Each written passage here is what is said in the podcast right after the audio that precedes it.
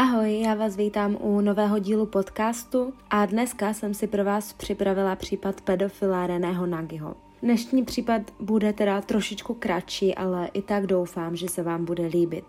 René Nagy je 49-letý pedofil, který pochází z Třince. Byl odsouzen za znásilnění dětí a pokus o vraždu jednoho z nich. Olomoucký vrchní soud jej odsoudil na 20 let ve vězení.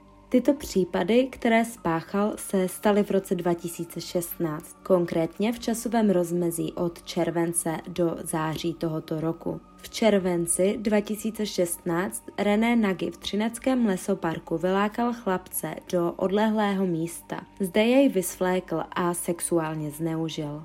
Stejný čin muž spáchal o měsíc později, a to v srpnu 2016. Chlapce opět vylákal do odlehlého místa, kde ji svlékl a začal osahávat. Chlapec se po nějaké chvíli muži vysmekl a utekl.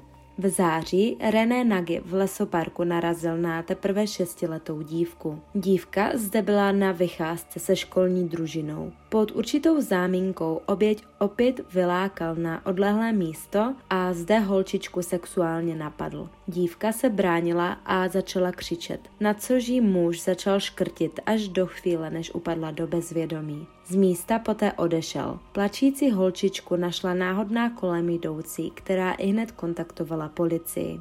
Muž byl po chvíli dopaden. K jeho dopadení pomohla i výpověď svědkyně, která muže viděla z místa činu utíkat. Při následném vyšetřování policie zjistila, že René Nagy je v okolí zodpovědný za více pedofilních napadení, konkrétně i těch spáchaných na dvou chlapcích z července a srpna. René Nagy byl již v roce 1999 za podobný čin odsouzen. Tehdy dostal pouhé dva roky za pohlavní zneužívání. Bylo mu uloženo také ústavní ochranné léčení, které bylo následně změněno na léčení ambulantní. Za znásilnění těchto dětí a také pokus o vraždu jednoho z nich byl Renému ostravským krajským soudem uložen trest 20 let ve vězení. René se proti tomuto trestu odvolal, jelikož se mu trest zdál příliš přísný.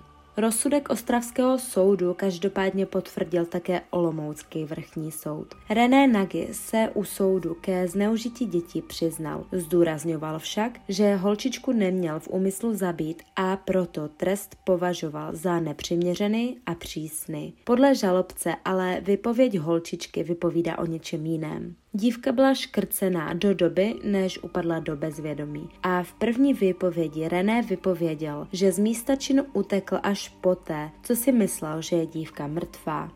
Předsedkyně Senátu Martina Kouřilová také poukazovala na bezbrannost obětí, na to, že René Nagy byl za takovýto čin již jednou souzen. Jediná polehčující okolnost v tomto řízení byla, že se pachatel k činům přiznal. Podle znalců je naděje na Reného resocializaci mizivá.